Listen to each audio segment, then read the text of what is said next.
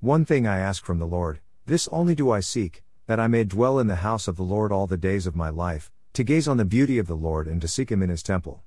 For in the day of trouble he will keep me safe in his dwelling, he will hide me in the shelter of his sacred tent and set me high upon a rock. Psalm 27 4 5.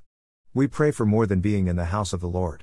We pray that we may have a real sense of being in the presence of the Lord.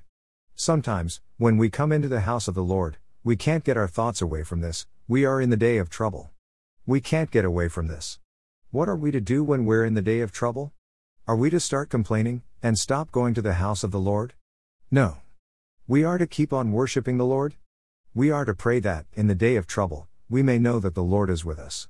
We are to pray that we may know that the Lord will not let us down. He will lift us up. He will set us high upon a rock. When we're in the day of the trouble, we hope that we will, soon, be able to put our troubles behind us. It's not as easy as that. There are times when the day of trouble just seems to go on and on. There are times when it seems like the day of trouble is never going to come to an end. When we feel like this, there's something we must never forget the love of God will never come to an end. This is why we come to the house of the Lord. We come to be reminded that God loves us.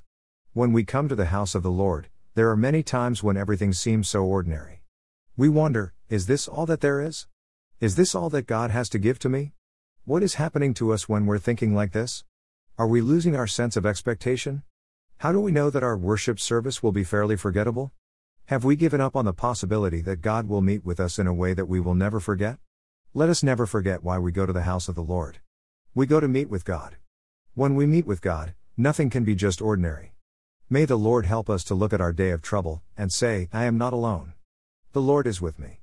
In life's hard times as well as its happy times, let us keep on praising the Lord.